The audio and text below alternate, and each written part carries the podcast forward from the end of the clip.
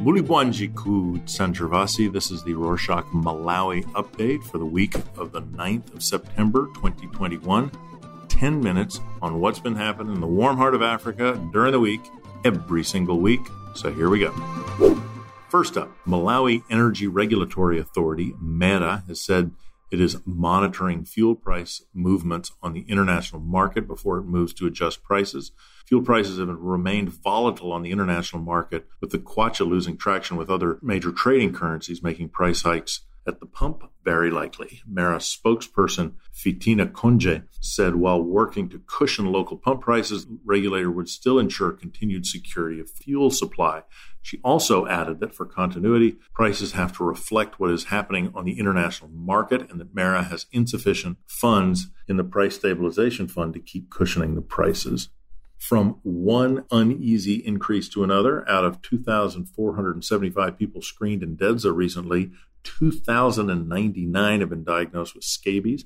This development is obviously of increasing concern to health authorities in the district, in addition to 376 people who were diagnosed with other skin diseases. All the cases were found in schools and surrounding villages. Area officials, in conjunction with the dermatology department of the Ministry of Health, are providing treatment to those diagnosed.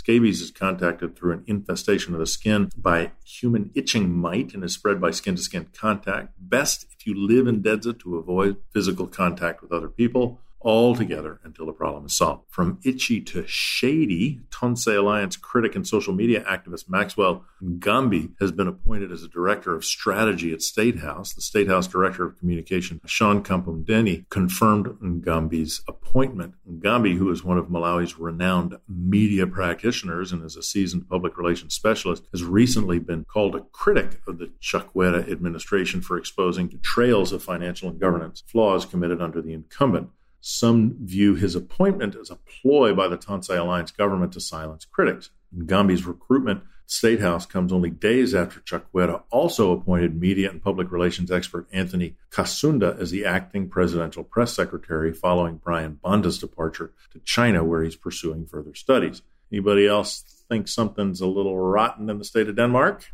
Speaking of rotten, police in Nsanje arrested the district's hospital's principal human resources manager, Lufai Kachamba, for allegedly employing seven workers without following proper procedures, meaning they didn't exist.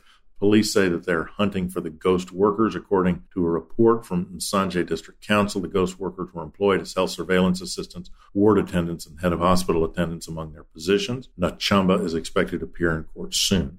From ghost workers to ghost positions, the Ministry of Health informed the general public in a press release dated Friday the 3rd that an advertisement circulating on social media inviting applications for data clerks, hospital attendants, health surveillance assistants, and security guards is not coming from the Ministry of Health and advised the public against making any applications for those posts. The ministry highlighted that vacancies from the ministry are always communicated through official channels and do not solicit payments or application fees, as was indicated in the fraudulent help wanted ads. Good news for the truly hardworking. The Deputy Minister of Labor said this week that 81 of the 450 names of the ex miners who worked in the mines in South Africa between 1970 and 1988, whose records of service have been retrieved by the South African government, will start receiving their pensions by next month. This comes after some disgruntled ex miners petitioned the ministry demanding a forensic audit report of all electronic payments made to ex miners to establish who fraudulently took their money. Now, those whose names will be confirmed by the Provident Fund administrator will be paid directly to their bank accounts through electronic money transfer. Score one for the good guys. The Copyright Society of Malawi, COSOMA, confiscated over 100 computers and other gadgets in Nkhotakota this week. The crackdown is part of an ongoing effort to stop piracy through distributing and selling other people's artistic works without permission.